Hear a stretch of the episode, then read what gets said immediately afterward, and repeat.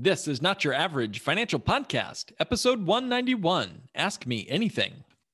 Traditional financial planning is no longer working. And in the new normal economy, your host, certified financial planner Mark Willis, invites you to join us as we engage the new and improved steps for establishing financial sanity. Be curious, be stable, be sane. This is not your average financial podcast, helping you think different about your money, your economy, and your future. Hey, everybody, welcome to this week's episode. I'm so glad to have you with me. It's a privilege and an honor always to sit down and share some insights and listen carefully to what's happening in the world writ large in your finances and to think differently with you about what matters, what matters most to you. And this episode is going to be kind of special because I literally will be listening to you. Um, because every month or so on our Not Your Average Financial Community, we have an office hours where folks, clients, um, onlookers and revolutionaries of the not your average financial revolution are hopping on a Zoom call with me and just shooting the breeze. You know, sometimes there's lots of heavy hitting questions, other times it's more casual and laid back. And we put those uh, questions up for anyone who'd like to join. And I guess this is as good a time as any to invite you. If you haven't joined our Not Your Average financial community, well, guys, what are you waiting for? There's discussions, uh, accountability threads, gr- subgroups where you can learn about real estate investing and paying for college. There's lots of things happening on that site. Uh, and we'd be honored to have you as a member. It's always better when you're at the party. So join us at notyouraverage.mn.co to be a part of that group. Uh, now, again, once a month, we have an office hours where folks can ask me anything. And we really, folks have really brought it the last few months. So we put together a short oh, kind of a sampling of those uh, questions and put them out for you for today's episode. So guys, hold on to your hats. We're going to go right into the Q&A. It's going to be kind of a grab bag and we might do this occasionally. So guys, just um, enjoy this episode with lots of our onlookers, revolutionaries and wonderful clients.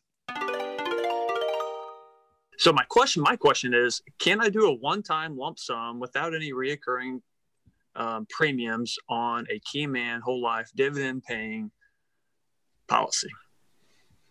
Uh, yes, is the shortest answer I can give you. Yes. is that a good question? yeah, yeah, yeah, yeah.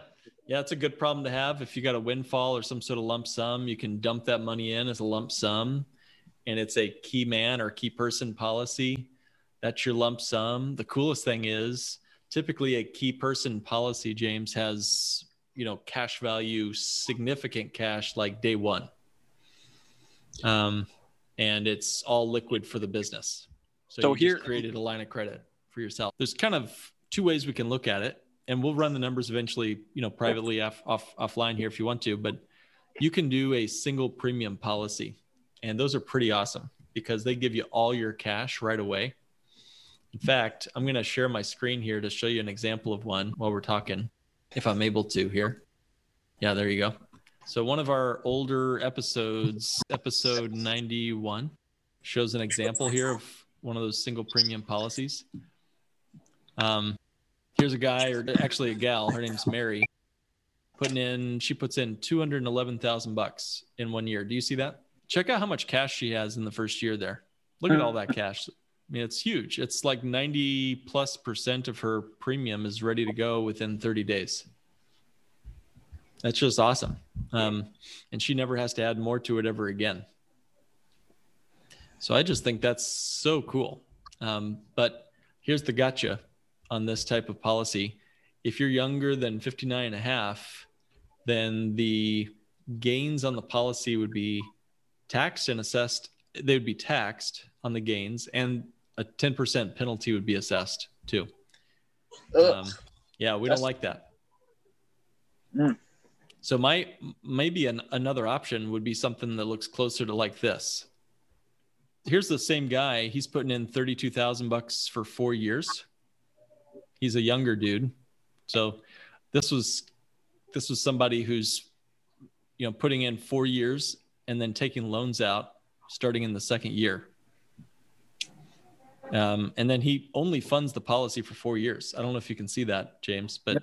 Yep. he just straight up stops after four years. Now he could keep funding after the fourth year, but this is a guy who's just wanting to, like you said, he's got a couple of real estate properties he wants to buy, or in your case, the HVAC system, the roof, you know.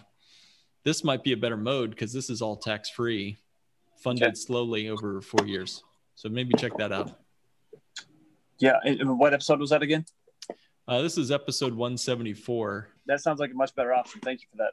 Yeah, cool, man. And then just chat me after um after you've listened and watched it, and then let's keep chatting about it. That's exciting. Awesome. Thank you.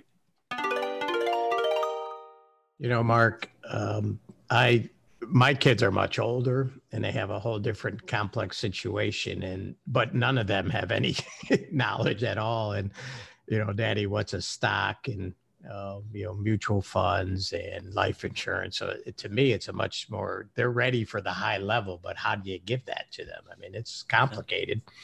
Yeah. and then of course as soon as you start sitting them down to talk about it they're like uh that you know we'll talk about that later. They just don't have the patience to learn. So it's really like i've been looking for an avenue or something that i can you know without me creating videos for them.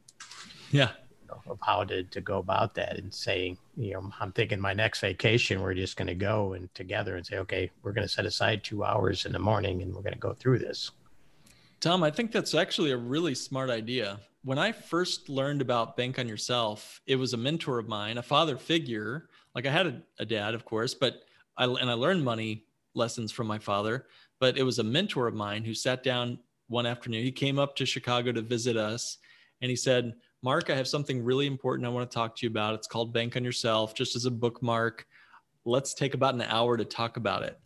And I knew that it was going to take an hour to go through. And I, I, had my arms crossed the entire time, you know, and I was trying to figure out how, how my mentor had fallen into this crazy scam called Bank on Yourself. Um, but anyway, it was, it was neat to be told. I guess I like your concept, Tom, of like, telling your children, I don't know your children at all, of course, but telling them, hey, this is going to take a minute. Uh, this is important to me that I share this with you. Uh, here's about how long it'll last so they know when it's going to be over if they're not into it. Um, but that gives, that's a really cool idea. Just giving them that framework to, to chat about it. Really cool. Also, another option, uh, I'm very big into games. You know, games are good for kids, adults, you know, old people. it doesn't matter. And if you can figure out any way to create a game out of whatever it is you're trying to teach, they'll learn a whole lot better. Hmm. And you know, you can just call this is the mutual fun game, you know, and we're gonna talk, you know, you know, you can make it a Jeopardy, you can make it a family feud, you can say, what do you know about this? What don't you know? And as you go through it, it it's a fun thing to do. Yeah, I actually have Family Feud from 1978, you know, the, the board game, and you can make your own entries so you can literally put in the answers to the question and then you'll say, now you have to talk about it. And if you just do one, it's kind of fun. It's like to win something, whatever is going to win, win some money. You know, if you happen to know more than your sister or brother. so um, games really help. You know, you got to be creative that way. It's a great idea. Thank you. That's awesome. I love that. Okay. I'm going to pull up Christine's questions. She brought up a few really thoughtful ones. So, Christine, do you want? I'm I'm pulling up your questions here, but would you like to give any? Like, would you like to voice any of these questions, Christine? Are you still on, Christine? I'm here. Oh, yes. Oh, oh hi there. Hi there. Hi. Thank you for addressing my questions. I'm excited to hear what you have to say about them. Um, yeah. So I see some models where uh, I think the retirement uh, withdrawals start at like 65 if that's the age of retirement uh, and it kind of taps into your death uh, the death benefit. What happens if you want to start your retirement earlier and start withdrawing um, or borrowing against it? Like do you i assume because the, the models that are shown is you don't have to necessarily pay it back um, but if you are like 45, for example, and you say, I want to retire early, I want to start tapping into that death benefit, is that something that you can do? And how can you do it? what does it look like? I'll let you go for that, Brandon. Would you like to jump in on that question first? Sure. So I would say the the way in which we calculate it, we do the 5% and kind of say, all right, 71 to 95, what's that going to be? And how can I get the max amount of cash value for that amount of time? So if you think about it, then if you're going to do it at 45, uh, you're going to have 30 plus more years to add in. And so your amount that you could take out is probably going to be a lot less unless you have a lot more volume in the front end.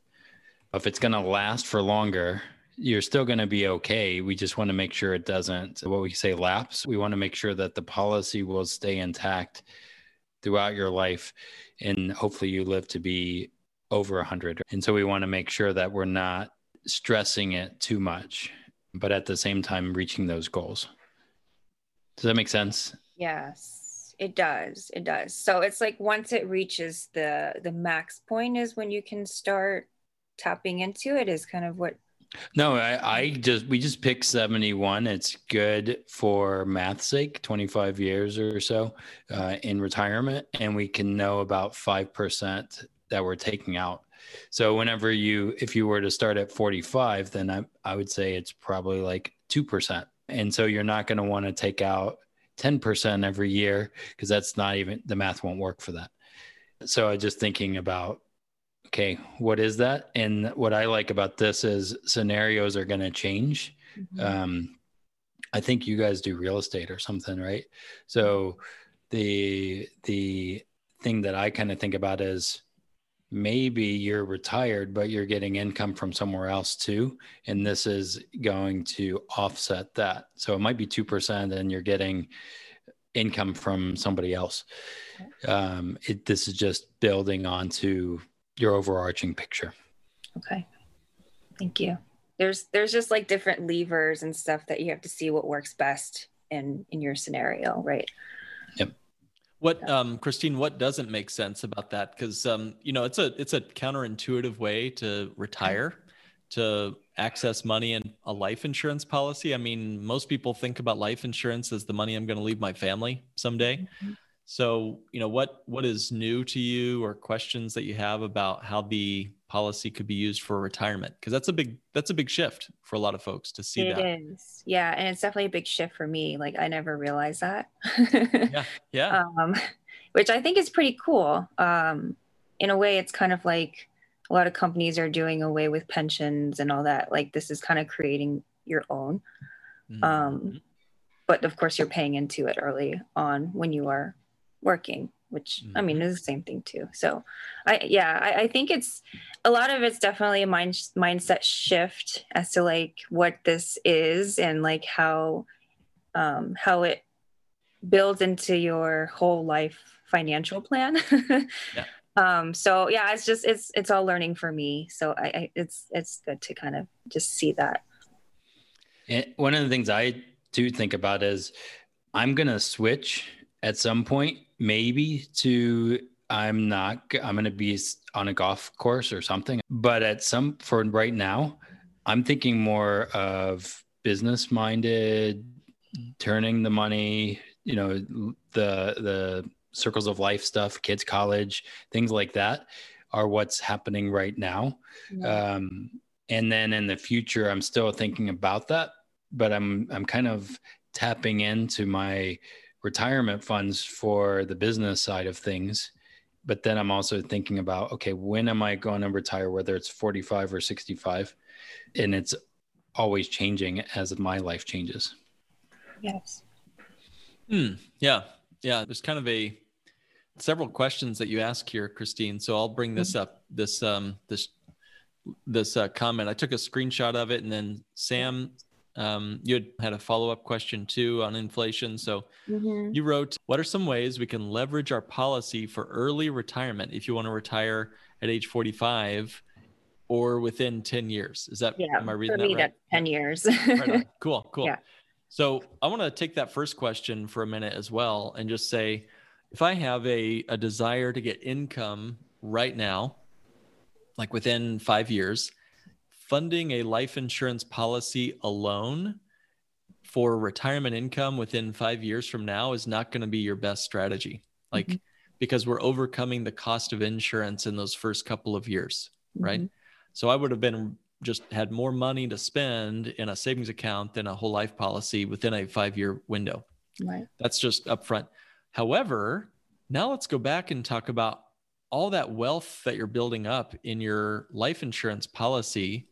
If you've designed it the bank on yourself way, let's pretend, for sake of example, that you've got a quarter of a million dollars in cash, Christine, in your life insurance policy in a couple of years within that 10 year window before you retire. You've got all that money in there. And again, guys, add a zero, take away a zero if that number is not your number. But uh, let's pretend that you've, Christine, you've got a quarter million dollars. Hope you like it. Um, and and now you're going to borrow against that policy to go buy some real estate. Mm-hmm. Interestingly, your policy will continue to grow even as if you had not borrowed against the policy. Mm-hmm. And now your real estate is paying you a rent check mm-hmm. you know your tenant and so forth is paying you rent and so you're preparing for that passive income in a 10 year window mm-hmm. and you're preparing for that retirement even though the policy itself is not going to be shouldering the whole burden of your mm-hmm. retirement it's certainly there to help buffer against um, that upcoming event when you stop getting a paycheck every day and every month so those are some ways you can leverage your policy for early retirement because I don't know anybody who wouldn't benefit from a bunch of capital that you could invest, you know, for retirement or to help grow your business. Let's say I, I believe you guys have some real estate and I believe a business. Is that is that correct? Correct. Yes. So I do real estate. My husband has his own business. Okay, great. Both proven pathways to success. The policy is really just your nitrous oxide for both. You know, it's just the mm-hmm. it's the accelerant so draw on the policy to help fuel your business or fuel your real estate, both of which, let's say you sell your business in 10 years for a large seven figures or eight figures. I don't know what your business might be worth, but whatever, you sell your business and the policy helped you get to that valuation. You know, mm-hmm. so again, the policy is sort of like the nitrous oxide or the accelerant that gets you there. Right. Um, that was my yellow highlighter question. then you ask a, a really good question here. What are some creative ways to save premiums every year? And just to give my voice a rest, I'm going to let Brandon give it a shot. But Christine, would you add anything? Could you could you give a bit more spice or flavor to this question, just so mm-hmm. I understand what you're asking? Yeah. Um, yeah, so I, I, got my policy through Amanda, your wife. Cool. Uh, she's been really great. Um, but you know, I was really surprised by how much the premiums were. They were they're they're a lot. They're a significant chunk of money, but um, they are designed.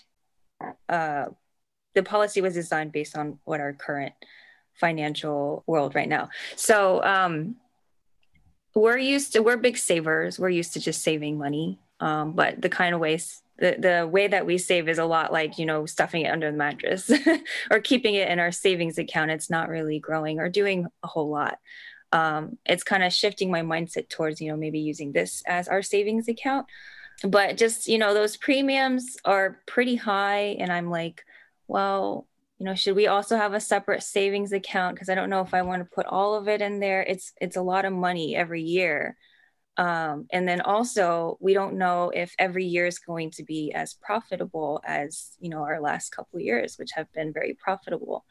Um, like, what if somehow the business goes under, which is the the main driver of our income? Like, how how how would we do this? Like, what we what we have to do to make our minimum premium payments at least? And you know, I have a couple ideas myself because I do real estate, although my real estate is more for rentals um, I could be like, well, I'll just flip, you know, a couple houses every year, and that could be our pre- premium payment. But that's that's just an idea. Like if we really needed to make that payment, instead of like not including borrowing the money from the policy to make the premium payment, but like what other ways can we make that big lump sum payment? I kind of think about this uh, again as a business idea uh, and thinking about the base premium or whatever the cost of insurance is that's kind of keeping the lights on and and whatever that is. So mine is i think 11000 just kind of make sure that i'm i'm building that into the cost of my business right? And that's just uh, helpful to think about. And then I have other money that's set for the flow going into the business that I'm using for, let's say, property taxes and all of that. So all of our money goes through our policy for most part to take care of property tax, take care of other things that are happening that are going to be expenses that we're going to have to take on in the future. Buying a car is one that we're working on uh, in pretty soon. And so we're putting it through paying back loans because I'm going to buy a car in the future with it or the windows. Maybe Amanda shared about that. We went through a, a scenario. And then my business policy, I used it for a real example that just happened. My podcast producer said, if you pay up front, I'll give you two months free. I'm like, well, I don't have the I don't have the cash in my account, in my bank account. I have it in my policy. So what did I do? I said, well, I'll take a loan out. And then what I did was I instead of paying back my loan, I'm putting it into the PUA rider, the paid up additions rider, and I'm funding my policy more to grow it more with with more dividends because I'm thinking long range. So instead of paying back the loan, uh, I'm thinking about building up the policy. But if it was, I needed more liquidity in two months, I might pay back the loan, depending on what the scenario is at the time. Um, but there's a lot of ways as your business owner to think where am I paying annually and how can I use the policy to enhance that? Because then you get dividends too that just built up on the policy. It's just kind of like a lot of planning and making sure that it's fitting yeah. And I don't know, did Amanda show you like YNAB or we we budget our cash value. So then I know there's no oops, I forgot. I've budgeted my cash value to know that my um, expenses for property tax, taxes for business, all of that stuff is ready whenever it's time to deploy it in whatever time frame. I'll add just a few thoughts to that. That's really helpful. Brandon. I see our time, so I'll keep this brief. Um, but I, I, have a few different ways that have been helpful. And I just looked over the last couple of conversations I've had with folks in just actual conversations with people, like how are how are our clients creatively funding their policies? This is not a comprehensive list, and it's you know just to get the the juices flowing, creative juices flowing. You can reposition savings. So we've had a lot of folks this morning, for example. I had a discussion with a gentleman who um, does profit first, and he had a big profit hold account with a lot of money in it, and he needed to come up with a way to fund his policy. In fact, he he decided to change his philosophy from having a savings account for his profit first profit account to using a policy to hold and, and keep his warehouse of profits. And he's got a very successful business that he runs. So repositioning savings. If you get a tax refund, that might be a way to funnel money into your policy. Also, if you have an escrow account that you keep for your real estate, you know, for property taxes, et cetera, as long as you've got the money in the policy to fund those annual expenses, you can use your escrow, uh, be your own source of escrow, which is pretty cool. I also had a conversation today with someone who's wanting to do a cash out refinance. Uh, this person had several hundred thousand dollars of money trapped in the drywall of their properties. And they're using their property for cash flow christine just like uh, it sounds like you're doing. And with interest rates low cashing out pulling harvesting equity we call it out of the property uh, locks in the gains you've and we've all enjoyed in the real estate world and dumping that into a policy or policies uh, now makes that you know grow on a guaranteed basis you know under the contract uh, the insurance contract. And that equity now is free from market real estate market volatility. And he's actually going to get a better yield on his property because the interest rates are going down mm-hmm. and rent is going up slowly once people start paying rent again. Um, so you know that's been a, a, boon for him to build that uh, cash out refinance strategy into paying for his premiums. Uh, other people who are you know, in the right position. I don't recommend this for everybody, but you can also pull money out of tax deferred accounts.